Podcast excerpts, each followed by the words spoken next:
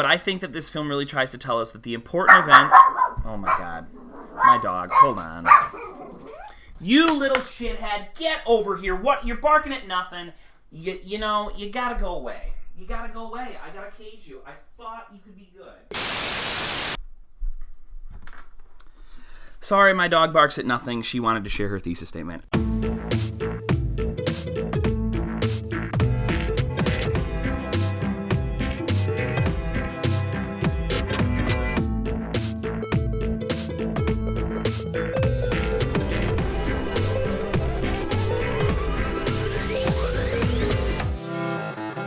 And welcome back to There Will Be Spoilers, episode 25. I'm Matt Bazell. And I'm Forrest. Forrest Gump. I like to call you Ethan for some reason. Ethan. Ethan Knight. We have reached a quarter of the way through AFI's top 100 list, which is our intent on this podcast, our canonical list, that is. I think it's pretty clear we watched 1994's Forrest Gump. In any case, it's a film I'm sure we've both seen before. Oh yeah. Well, I don't know. You never know with you, Matt. I've definitely seen this more than a few times, but it's always good to have a little plot synopsis as a reminder. Forrest Gump is the life story of Forrest Gump, a man who's not terribly bright but very earnest. His story is told in a series of flashbacks as he tells it to listeners at a bus stop in Savannah, Georgia. Forrest, born in Alabama, becomes childhood friends with the troubled Jenny, Jenny, whose home life is abusive. Forrest realizes at a young age that he has a penchant for running, and because of this, he gets a football scholarship from the University of Alabama.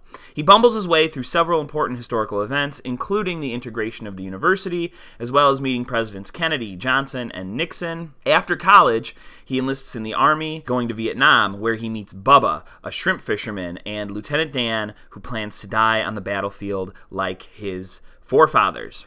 During an attack, Forrest's unit is decimated, and he saves many of his men. Well, I guess they're not his men. I guess they're his his company men. Is that what you would say, Matt? You'd probably just say comrades, I guess. Yeah, comrades. Okay. From certain death, including Lieutenant Dan, much to his chagrin. Bubba is killed, and Forrest is shot in the butt, which keeps him from combat duty. Lieutenant Dan loses his legs and spirals into a deep depression. Forrest becomes a ping pong pro for the Army, playing against China, and when he's discharged, he fulfills Bubba's dream of owning a shrimping boat. Lieutenant Dan joins him, and they become the only shrimp boat to survive Hurricane Carmen, leading to their great success. Lieutenant Dan invests their earnings in Apple computers, and the two become very wealthy. Throughout his life, Forrest continually runs into Jenny, whose life continues to be troubled. After his success in shrimping, she comes to stay with him and denies his proposal of marriage. However, she sleeps with him, leaves to try to rebuild her life. Forrest decides to run across the country several times and gains a following and fame. He one day stops running and shortly afterwards hears from Jenny. The story then brings us to the start of the film, where Forrest is in Savannah, Georgia, to meet Jenny. She reveals that she has a child fathered by Forrest who's very smart. Jenny also reveals that she's sick with an incurable virus. The two get married and return to Alabama, although Jenny dies shortly afterward. The film ends with Forrest waiting for his son to return from his first day of school. So, this incurable virus that Jenny has, it's AIDS, right? Well, I was just reading actually because I've I've looked into that before, and people posit that it's either AIDS or hepatitis C, I think. And actually, mm-hmm. the more I think about it, the more inclined I am to say that it's Hep C. Then this is just my reading, dear dear listener, because if she had AIDS, wouldn't she have given it to Forrest Jr.? Or also Forrest himself. There's yeah. a possibility of both these things, and that's why I was like, wait, what incurable virus is there going to be in the? I guess it's mid '80s by this point. Yeah, I mean, and so I think the implication is that it's probably AIDS at because this is, uh, of course, an adaptation of a novel from the what it's like 87 or something. And this is something i mean you know i think for what it's worth it, it ends up functioning basically as a plot device to, to take jenny away from us. But I, I think you could argue that it's that it's probably hep c or or aids. I guess the only reason i thought it was aids is because everything that happens in this film has to be representative of american culture at whatever yeah. time. So i figured if it were aids that would make a lot of sense for America in the mid 80s. Yeah, and I, I mean, I think you're right. You know, I, again, it functions as, like you said, it's a, it's a, it's symbolic of American history and what's happening. AIDS doesn't really work like that in the real world, but then again, a lot of things that happen in this movie don't really work like they do in the real world. What? Wait, hold on. This is not nonfiction. yeah, Forrest Gump is not necessarily tied to reality in the same way that other films are. It approximates reality, but you never think that the events that happen to Forrest are in any way completely mapped to the world that we know. Yeah, and I mean, you know, a lot of things that got left out of the synopsis because if you really want to, you know, do a detailed, detailed synopsis of this film that that chronicles or or categorizes or lists all of the historical events he he runs through and into it would be considerably longer so i tried to hit just the just the basic plot because i mean when he meets these presidents right we have these you know forrest gump is is cgi'd into historical events. You've got presidents CGI'd into talking to him. Well, don't forget that Forrest is actually the one that uncovers Watergate. He uncover yeah, he uncovers he he uncovers Watergate because Nixon puts him up in a better hotel and he looks out his window and he sees the people with the flashlights and he's like the flashlights are keeping me up. And you know, uh, in the same way that like he one of the girls that walks into the University of Alabama while it's being integrated, drops her notebook, and he picks it up and gives it like all the you know, and supposedly he's the inspiration for Elvis. His dance moves. His dance moves, right? Because of Forrest's leg braces, because he can't quite dance right. So uh, yeah, I mean, it's taken some. He was supposed liberties. to save Martin Luther King Jr. and some of his followers from attack dogs at one point, but they cut that out of the film. Oh wow, yeah, and I mean, he runs into Black Panthers. Actually, the Black Panther scene is actually probably the I think the least well handled. Yeah, I, yeah, but I do love that line when right after he he's a, right before he's about to leave the the meeting the Black Panthers and he's like, "I'm sorry, I fought at your Black Panther party" because he thinks it's a party, for, right. not not a yeah. So so all of that to say, you know, her disease doesn't necessarily follow the if it's if it's supposed to be AIDS, which it probably is, it, at the very least in some way referencing is you know it doesn't follow the same rules of everything else, just in the way that Forrest Gump didn't really uncover Watergate. well, just in the way that Forrest's mom is suddenly taken by cancer in a way yeah. that seems far removed from the actual horrific ways in which people are claimed by cancer.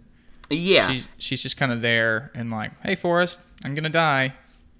And the, and so much of this film is about showing us these little motifs over and over and over. So, for example, like you're pointing out, the death of Forrest's mother, that scene is is practically mimicked in which you know Forrest walks into his mother's bedroom and she's in the bed and and tells him she's going to die. Just as we go in at the very end, and he walks in and Jenny's in his mom's bed, and it's I mean, yeah, the exact same room.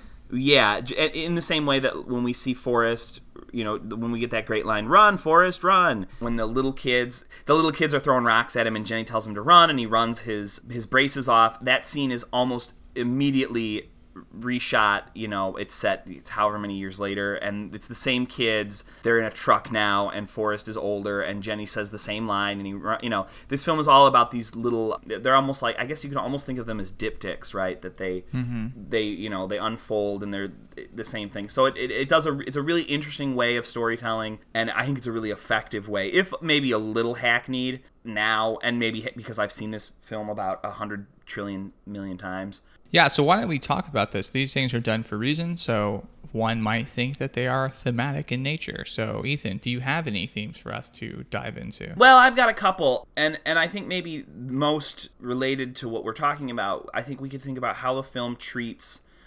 destiny, because I think that may have something to do with these repeated or repeating scenes. It's all this repetition, right? Because they and they talk a lot about like destiny is, you know, are you destined to what you've started with, or are you destined for greatness, or do you control your own destiny? I mean, this is Lieutenant Dan's big thing. Just all of his, all the men in his family have fought in every American war, and they all die on the battlefield, and he's very upset that Forrest doesn't leave him to die because that's, you know, it's his destiny to die in the battlefield, and so he's angry about it. And, and I mean, the film opens with Forrest's really well known line about life is like a box of chocolates. You don't know what you're going to get, right? Which is In his mother's brand of destiny. Right, his mother's brand, right? And Jenny is constantly, you know, trying to buck her what she perceives as, you know, her destiny, but she gets pulled back into these cycles as people who, you know, are abused as children do. I think that's a slightly different theme, but it does commingle with destiny in an interesting way. I think this is the theme of trauma that is very closely related to Lieutenant Dan's destiny and Certainly. Jenny's destiny. Yeah, I mean, I think yeah, that's that's really important, and and perhaps how how Forrest deals with traumatic events. I mean, he's in Vietnam for fuck's sake. You know, he he sees all of these things that, in terms of history, seem very. You know, the integration is traumatic. All of these things, and he sort of lets things roll off of his shoulders and just keeps on. Pardon the, I guess it's not really a pun, but like, but he just keeps running, right? He just keeps moving through life. Although he's also strangely stagnant, not stagnant, but so- um, stationary as well. It's all about sort of things that move forward, but things that also stay very much the same. And I think that, I, yeah, I, I think it's totally about like destiny and trauma. Those are totally, it, it's all mashed in together in the. Which would kind of explain these repeated cycles or these cycles that repeat but then kind of flourish in different ways. Yeah, just just like how we, you know, the film begins with Forrest's first day of school and ends with his son's first day of school. Who's also named Forrest, so a repeated pattern but slightly different. Forrest Yeah. Jr. Yeah. So I actually, I guess I'll go ahead and give my thesis because mine is about destiny, right? And I think this is the conclusion that Forrest gets to when he's speaking to Jenny in her grave, right? When she's Mm-hmm. passed and he's talking to her, the same way he talks to his mother at her grave. Another little repeated cycle or pattern. or Bubba too. He goes to Bubba and, and talks Exactly. to, to him yeah. as well. All about talking at the dead, which is an interesting thing to think about. But so maybe destiny is sort of this tendency toward certain outcomes that we are all random floating objects that kind of careen toward and bounce off one another. Like the feather at the beginning. Like the feather, exactly. we still experience strong pulls, for lack of a better term, right? So to Mm-hmm. exemplify this in the film, Forrest lives a life well beyond comparison, right? Yeah. While Jenny lives a very different, traumatic, kind of wretched one in a lot of ways, and yet each is sort of inextricably drawn toward one another. They see each other at these big pivotal moments at the Mm-hmm. you know Washington Monument, at the the Vietnam War protests, and then of course they get back together. And it just seems like there there might be a destiny in toward your tendencies or your movements toward one another. And I think movement's very important here in terms of cycle and time, and the fact that Forrest is a runner, like you mentioned, but they're so very different paths and so such different and conflicting paths often still have ultimately led together and so i thought maybe forrest is right that you don't know what you're going to get but there is some sort of pull or destiny like lieutenant dan wants to think that there's a a pull for him to die on the battlefield like all of his forefathers before him. So that doesn't mean that there's a lack of free will. Right. that means that there is there's a choice there or there's there is uncertainty. There's Yeah. certainly probability. Maybe the probability is stacked a certain way but it seems like there is still the ability to maneuver around that.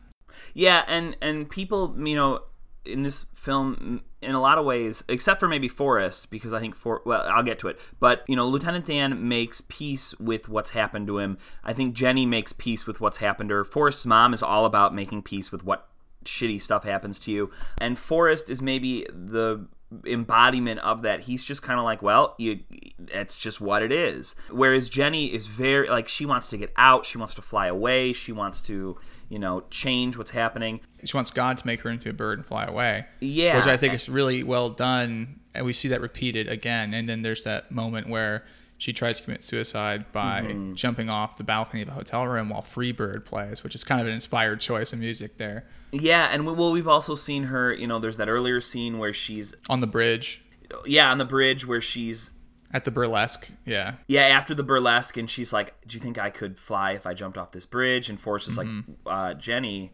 because I, I mean and, and that maybe is this maybe leads us into a couple of other things and this will lead into my thesis but i think there's this there's this clash of love and intelligence or maybe not necessarily a clash throughout but but love and intelligence become very intertwined because of you know Forrest is has a low IQ. You know, at the start of the film, we find out that he's his IQ is low enough that he can't be in regular Alabama schools. It's just below the thing. It's like ju- you know just enough. And so he's not very smart, right? And there's there's a scene with Jenny where she he tells her he loves her, and she says you don't know what love is. And then that scene is called back later on, where when Jenny's living with him, you know, she says he says I love you. Well, he says, "Will you marry me?" And she says, "You don't want to marry me." And he says, "I know Yeah. what love is." He no, he says I'm I'm not a smart man, but I know what love is, which I think in a lot of ways. So I kind of have a I have a I have two thesis statements, and that's sort of one of them, right? Is that you don't necessarily need to be smart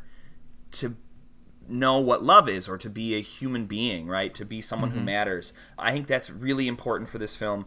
It's accessible for everyone. That love is intrinsic to human nature. And Yeah. doesn't require the great, right? The quote unquote great or the elect or the chosen to experience passionate love in the way that someone who is typically outside the bounds of normality. In a lot of ways, for Forrest, that's true, right? Because he is very low IQ, but at the same time lives an extraordinary life. Exactly. Yeah, it's, it's that's what I'm trying to get at. Yeah, it's that sort of weird dichotomy where Forrest isn't smart but gets to do things that smart people could only ever want, and maybe Forrest isn't as dumb as as everyone makes him out to be. Right?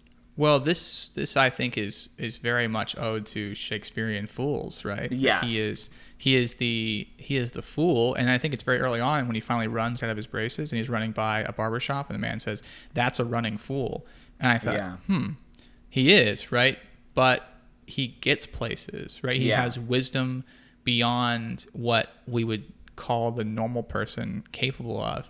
That's Yeah. why he he coins the shit happens thing, Yeah. and then he also makes the smiley face. He's a master ping pong player. He wins the Right. Medal of Honor. You know, it's all of these things that he does are because he lives without pretension. Yes, and and I think that that really builds into maybe my more complicated thesis. This film, I think, says in a lot of ways that the important events of history, though we sort of think of them as definitive in the end, I mean, that's what you get taught, right? These big important events. Mm-hmm. You know, integration, presidents getting shot, Watergate, the Vietnam War, protests, all these things are, in Forrest life, are not much more than just sort of background color. The real events of his life, the real history of Forrest, because this is sort of his personal history. I mean, this is his life story.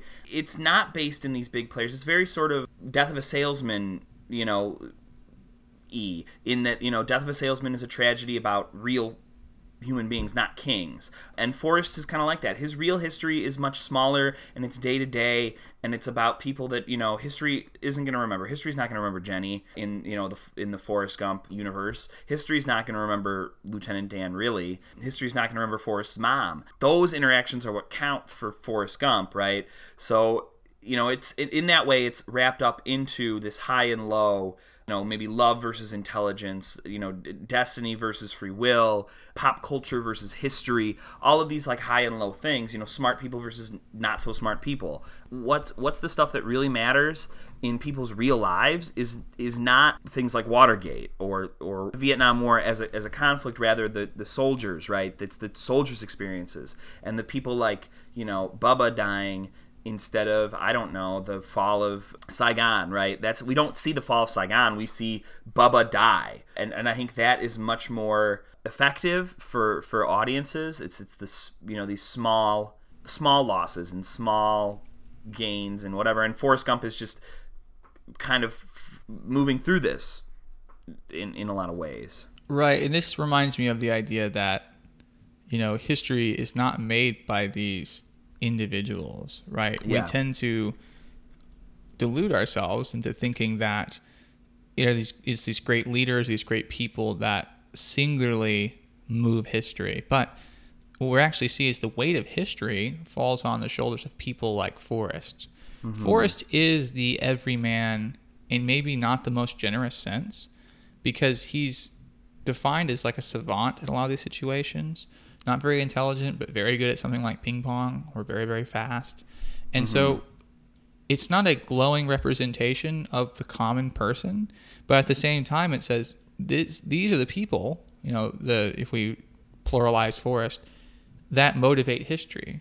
People that just do things based on their convictions, based on what they're taught, and don't have these great minds, so to speak, to Yeah. you know cover history book pages. Yeah, and Forrest is an everyman. I mean, in a lot of ways, and and perhaps even the the he's he's less than an everyman because he's lower than the you know the average or whatever um, in terms of intelligence. So he's accessible in a way that all these other big figures just simply aren't. I, I want to cl- go back, circle around, and clean up trauma a little bit more because I think we touched on it lightly, but I want to say more about it. So Jenny, it's very clear, although it's never explicitly stated, it's very clear that she was molested by her father, sexually her and her sisters. yeah.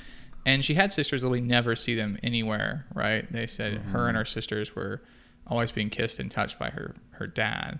Right. Now, that's what motivates her desire to escape. And one thing we know about trauma, is, especially with something like molestation or rape, is that there's this. Speaking of cycles and circles, there's kind of this entrapment thing where she's going to be kind of fleeing at all times. So Forrest runs towards, she runs away, Yeah, she is always running away. But she's also trying to find value in in these other men that she's around, right? Mm-hmm. Which is this tragic thing that we all know very well in terms of of trauma with these cases. But that never really gets solved until she is able to finally you know accept Forrest for the man that she needs to be looking for in the sense that he is not her father. He does care about her and she does love him in her own way, although it's, you know, certainly not a conventional or traditional love we can, we can say.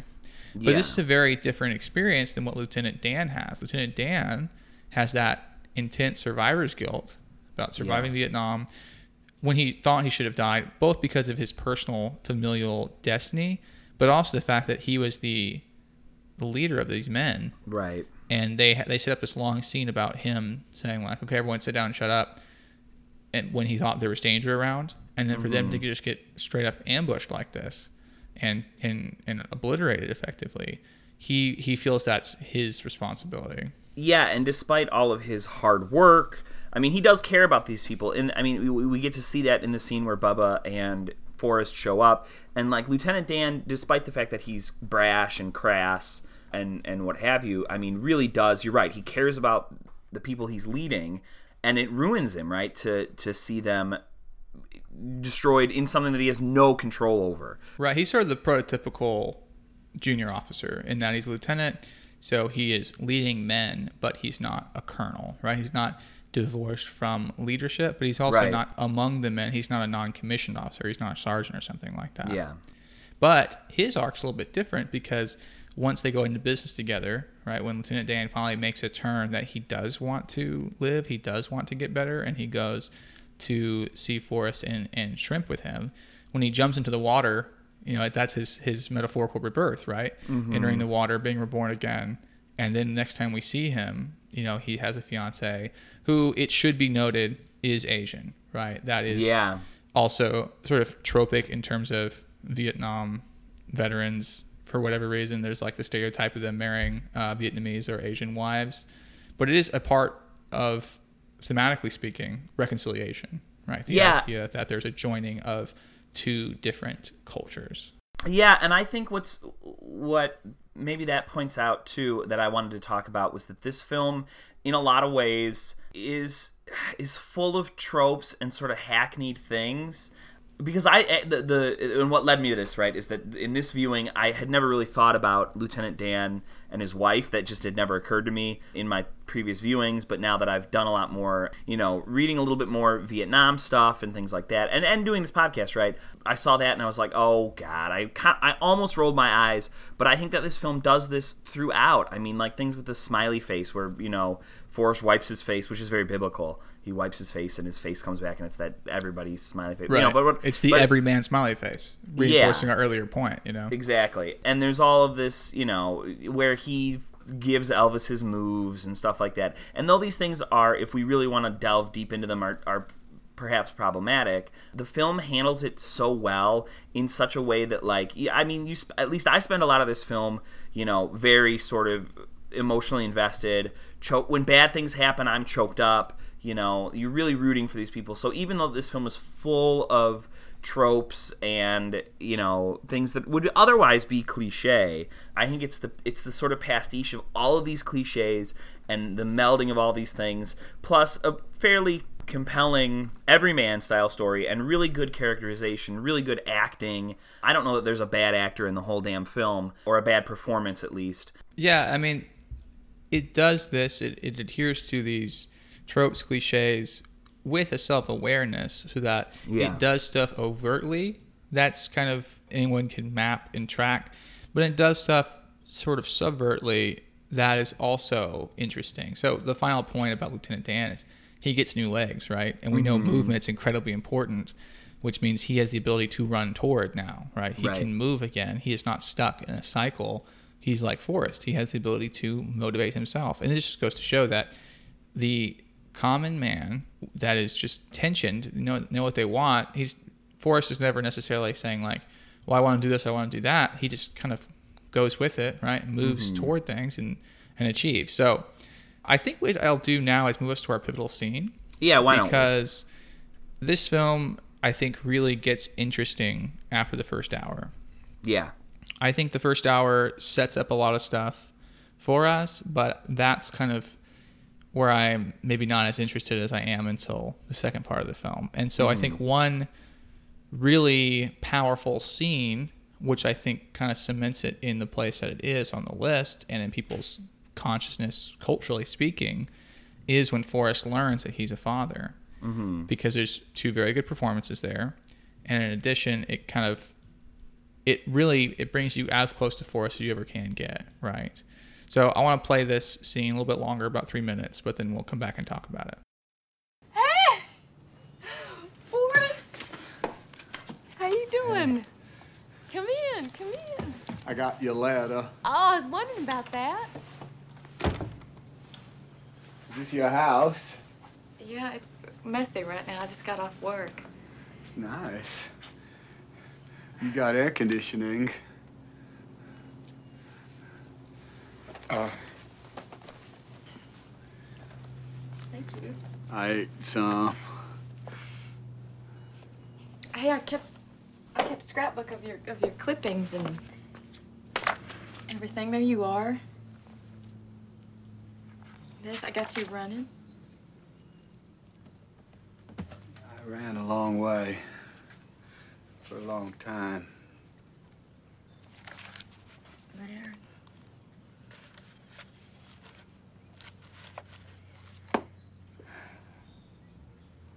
Listen, Forrest, I don't know how to say this. Um, I just, I want to apologize for anything that I ever did to you because I was messed up for a long time and. Yoo-hoo! Hey! Hi! hey, you! This is my old friend from Alabama. How'd you do? Um, listen, next week my schedule changes, so I'll be able to. But thanks. No for problem. him up. Gotta go, Jen. I'm double packed. Okay. Bye. Thanks. This is my very good friend, Mr. Gump. Here, can you say hi to him? Hello, Mr. Gump. Hello? Oh, can I go watch TV now? Yes, you can. Just keep it low. You're a mama, Jenny. I'm a mama. His name's Forrest. Like me. I named him after his daddy. He got a daddy named Forrest, too? You're his daddy, Forrest.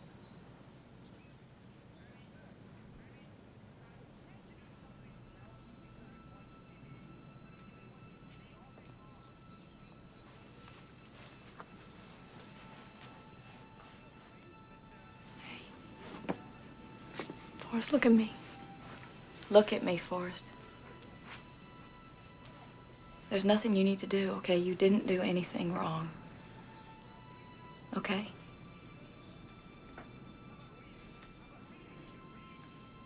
Isn't he beautiful?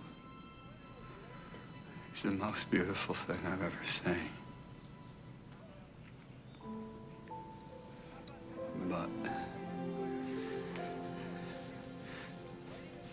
Is is he smart? He's very smart. He's one of the smartest in his class.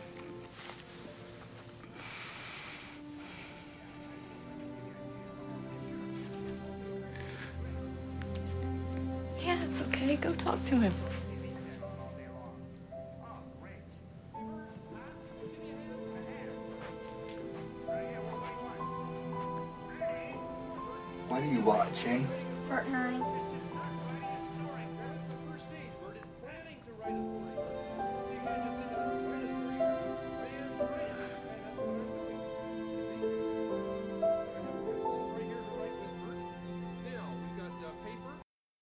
Okay, so I'll be the first to admit that I cried during this scene. Oh yeah, no, this is this is one of the most affecting scenes or effective scene. I mean, I don't. It just it Both, right? man. Effective Yeah. and affecting. Because he asks, well, I'm his father, right? So is he smart? That's the first thing he cares about, right? He wants to know that his son is going to be, you know, better than him. He wants what's best for this child who he just knows, right? Most Yeah. beautiful thing I've ever seen. So there's instantly that connection.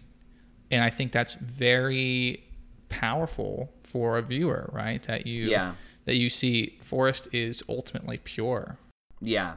And and I mean, for what it's worth, I know we don't spend a whole lot of time talking about necessarily performances or cinematography, but it's just so beautifully shot. And Tom Hanks's performance in in this scene is just perfect. Like 100% perfect. You couldn't you couldn't do that scene better. I mean, it's ah it's it's it's good. I, I was curious about Tom Hanks in his previous roles before Forrest Gump because I'm not really. I know I've seen a lot of his films, but I wasn't like ultimately sure of the timeline of of them. And so Forrest Gump really kind of marks him in like the more serious roles. Mm-hmm. Before this, they were all comedies or romantic comedies. It looks like I'm sure he's got a few roles in there here or there. Yeah, because as like starring character, serious role, Forrest Gump is kind of like the landmark one for him. right. And this is like cuz I think he was was he in Sleepless in Seattle before this? I think so. Yeah.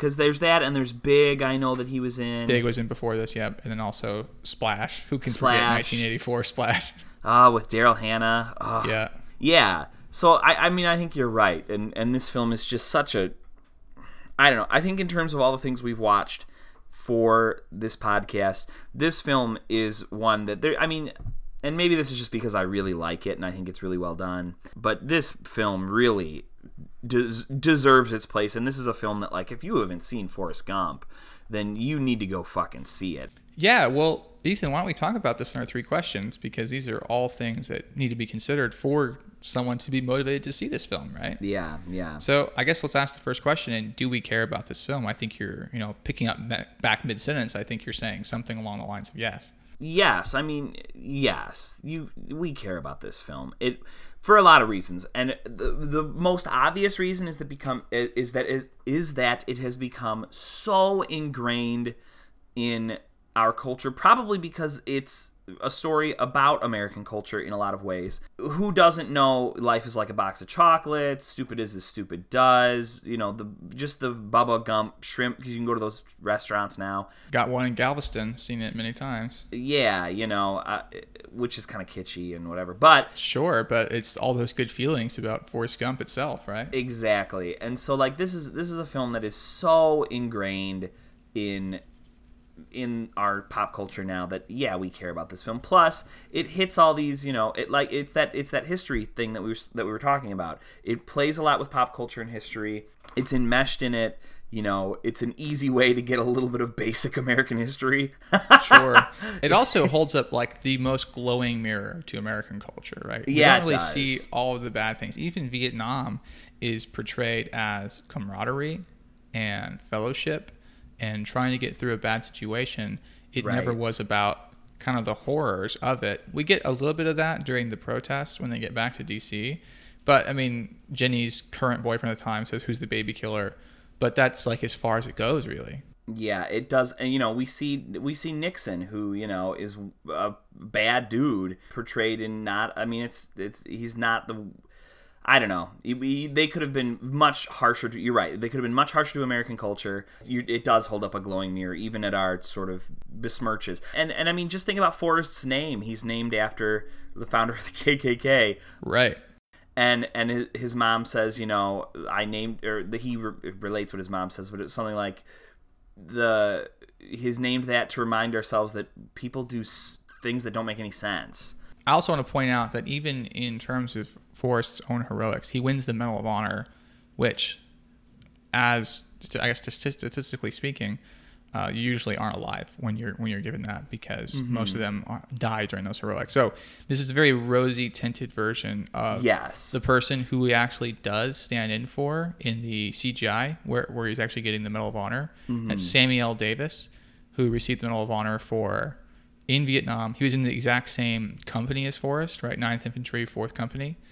And the way he won it is he saved a bunch of people just like Forrest did, except for he was actively fighting, broke his back at one point Jesus. during the fight, was firing a howitzer that was on fire because Oh it got, God. got mortared. And so just the kind of ways in which the actual person received it is just far more horrific and gory than the way Forrest got it. And so even that is kind of cleaned up a bit, so to speak. Yes. Now, before we switch out of this question, though, I mean, I think we have to think a little bit about the flip side of this in terms of do we care about this? This is a narrative that is very, very white, and and, and you can and you can flip this on the other end, right? It gives us a rosy tinted view of history. It also makes integration a ten minute shtick. And so there is a flip side to like presenting these things that are traumatic and terrible as Sure. you know I mean, Forrest bad. is the, the as the white male liberates Bubba's mother with money, right? He is the Yeah. one that sets her free and allows her to have a white servant, but at the same time it's like so like what is it saying that white people have to give black people things, right? As opposed to them through their own efforts deserving the value of society on their own, right? So Right, It's kind of a yeah. problematic picture there as well. Yeah, so I think that there's certainly an argument about how problematic this movie is and how it, it whitewashes things or or makes things that were bad that maybe we should focus on in terms of trauma as oh it wasn't that bad blah, blah, blah, but maybe this is and and you know dear listeners if you haven't forgotten Matt and I are both white straight men. So like it, it makes sense that you know this movie really is it appeals to us because that's who it's appealing to this you know i mean it's appealing to everybody but it there's a built-in audience there and so i don't want to necessarily leave this episode without saying there is a darker flip side to some of this stuff Absolutely. I think you are well justified in bringing that up and reminding people of that because there's also the darkness of this saying, like, this film is for white people, right? Because American history, American culture, that's white, isn't it? And it's like, well, no. Like you, Right, right, You've right, right. mistaken something here. But it does show that everyone in powerful positions in this film and dynamic positions, from Lieutenant Dan to Jenny to Forrest to his mother, are white. yeah So I think let's move on to our next question, just to kind of. I mean, there's we could talk forever about these things, but I think it's best if we allow people Yeah. to do some of their own thinking, right? Perhaps. Right. So what do we owe to this film?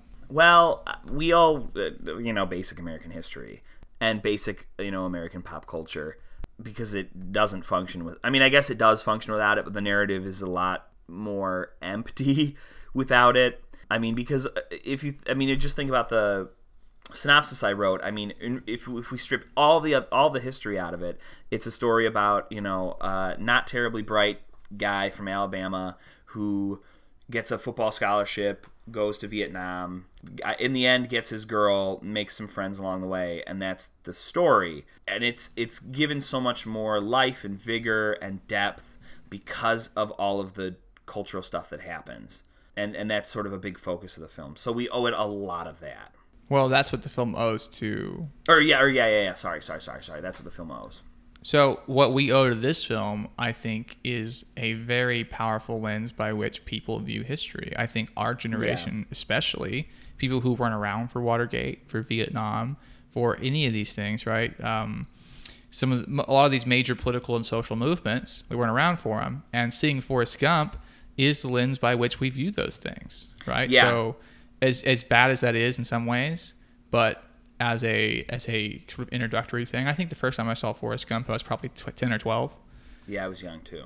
So that was the entrance point. That was the jumping off. And I can say, after doing a whole heck of a lot of Vietnam War reading and study and research, it doesn't do a bad job at representing some of these things. And so, for good and for ill, this was people's access point of our generation a lot of the time for this stuff. And maybe for me to actually answer the question instead of turn it into the, uh, the reverse of what I th- of what that question actually is because I can't get anything straight in my life.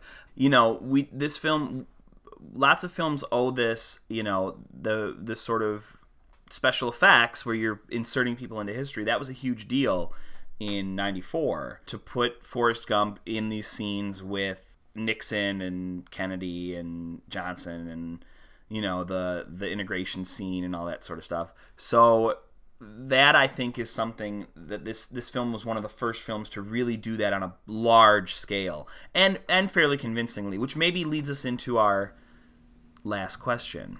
It sure does. And that question is Does this film hold up? And my answer is, for the most part, yes. I mean, I think it still is. I mean, this is a film that, I mean, I sat here and I'm choked up watching the film today, and I've seen it a thousand times and whatever. That being said, I haven't watched it in in like HD on a very large screen before. I'd always ever seen it on VHS or TV Right, or that's whatever. true of me as well. Yeah, and so so that's become a thing, especially you know since I finally have taken that jump into an HD TV in the last year or whatever. It's it's really interesting to watch a lot of films in high definition and i think that you know in terms so speaking of some of that stuff that i was just talking about the, the scenes where forrest is inserted you know when when nixon is talking or when john lennon is talking those look less real than they did long ago and they A probably would little hold uncanny, a little uncanny valley. Yes because it's very you know it, their mouths don't look right Don't move in the right ways. yeah, and I think there's I think Nixon or Johnson, one of them makes a face at one point that I'm like, oh, that looks like a computer. think it's I think it's Johnson that does that. Yeah. he yeah he makes like he like raises his eyebrow or something. I don't know. It doesn't look quite right. But again, I think some of that has to do with the fact that uh, you know I watched it on a on a big HD TV versus like on a cassette tape on like a I don't know a 25 inch tube TV. Right. And and that I think is one of the casualties perhaps of this push towards HD. Well, it's a casualty of, of CGI in general, right? Because there's Yeah. always the vanishing point of technological advancement, and then going the other direction. There's gonna be times where it looks herky jerky and awkward, whereas practical effects are seem to always hold up better than original or early CGI. yeah i think on this show I, th- I think we probably lean towards that that bias for practical effects because even when practical effects look wonky Well, they look better in HD, right? Because they are still real. Yeah, As they're opposed real. to CGI, it's going to age and crack and splinter in ways on HD that it won't with practical. Yeah and as someone who studied quite a bit of acting maybe not quite a bit maybe that's well i mean i have a degree whatever someone who's acted and studied acting and thought a lot about performances in terms of film and as someone who's seen any of the star wars prequels like when you act with something that's not there it's a considerably less convincing performance. Now, this film doesn't suffer from that in in the same way that that other films do. Mm-hmm. But it, the CGI holds up less. The story and the way all that is integrated holds up really well. Like I said before, I think these the performances in this film are spot on. I don't know that there's a bad performance in the entire film. So I think the way I want to answer this question is a little more social than technical in nature. Yeah. So today, in today's society, does this film hold up? Will people get something out of it? And I think the answer is yes, mm-hmm. regardless of us living in this really polarizing political time in American culture. Yeah. I think if you're a conservative, you get a lot out of this, right? Because you can see valuation of God and country and sacrifice, all these things that are really important in different ways through things like the military, through mm-hmm. things like family values and family matters. Whereas if you're a liberal, you can get a lot of this as well because you have things like anti-war protests and Black Panther movement and civil rights and all of these things. I think it just it's it's such a broad tapestry that regardless of your political or personal or social beliefs, I think you can read into the film and say the film is saying this and it's reinforcing these values I have, which I think wraps right right, right back around to the kind of overall thesis of this film in that it's accessible to all and everyone can say it is saying this. It is allowing me a platform to reaffirm the things I believe mm-hmm. in, right? For good or for ill, I think, but I think that's one really enticing and powerful thing about this film. Yeah, I think the way this film treats history and pop culture and just narrative in general is sort of like Pulp Fiction, but extra light. no mm-hmm. caffeine.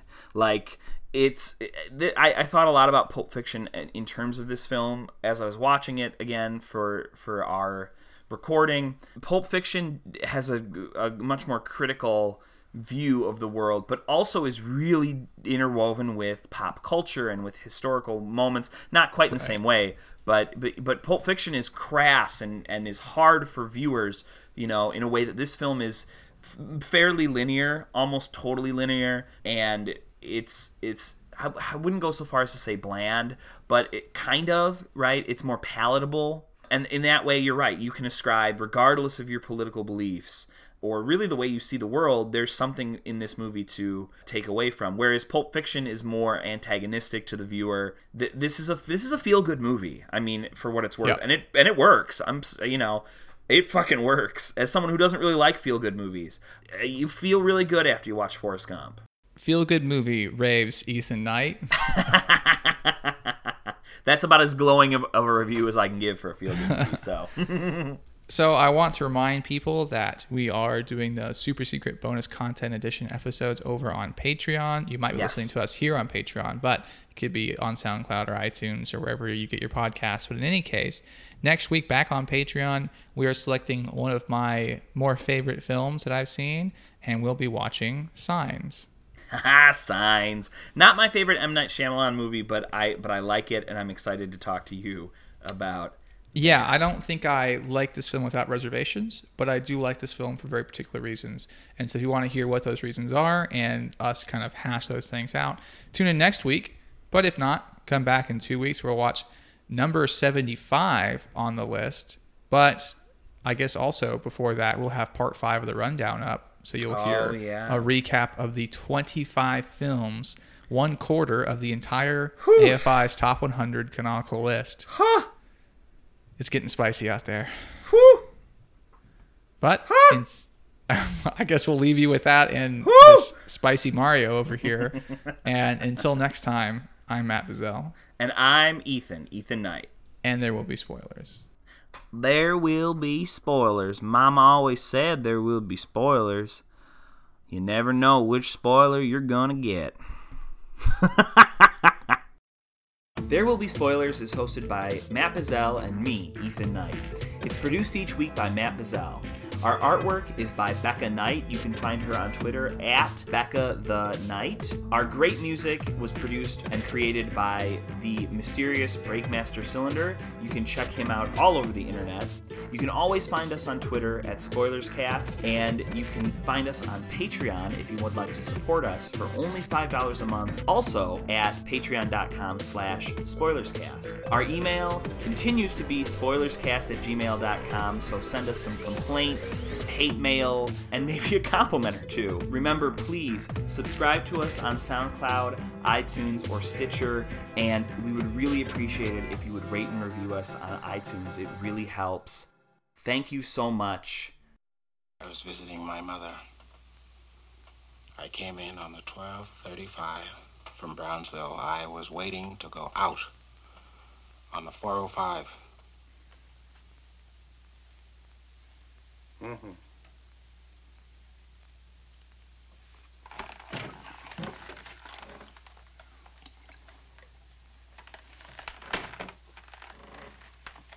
Yeah. In the meanwhile, you just killed yourself a white man, just about the most important white man we got around here, and picked yourself up a couple of hundred dollars. I earned that money 10 hours a day, seven days a week. Colored can't earn that kind of money, boy. Hell, that's more than I make in a month. Now, where did you earn it? Philadelphia, Mississippi? Pennsylvania. Now, just what you do up there in little old Pennsylvania, earn that kind of money? I'm a police officer. Virgil?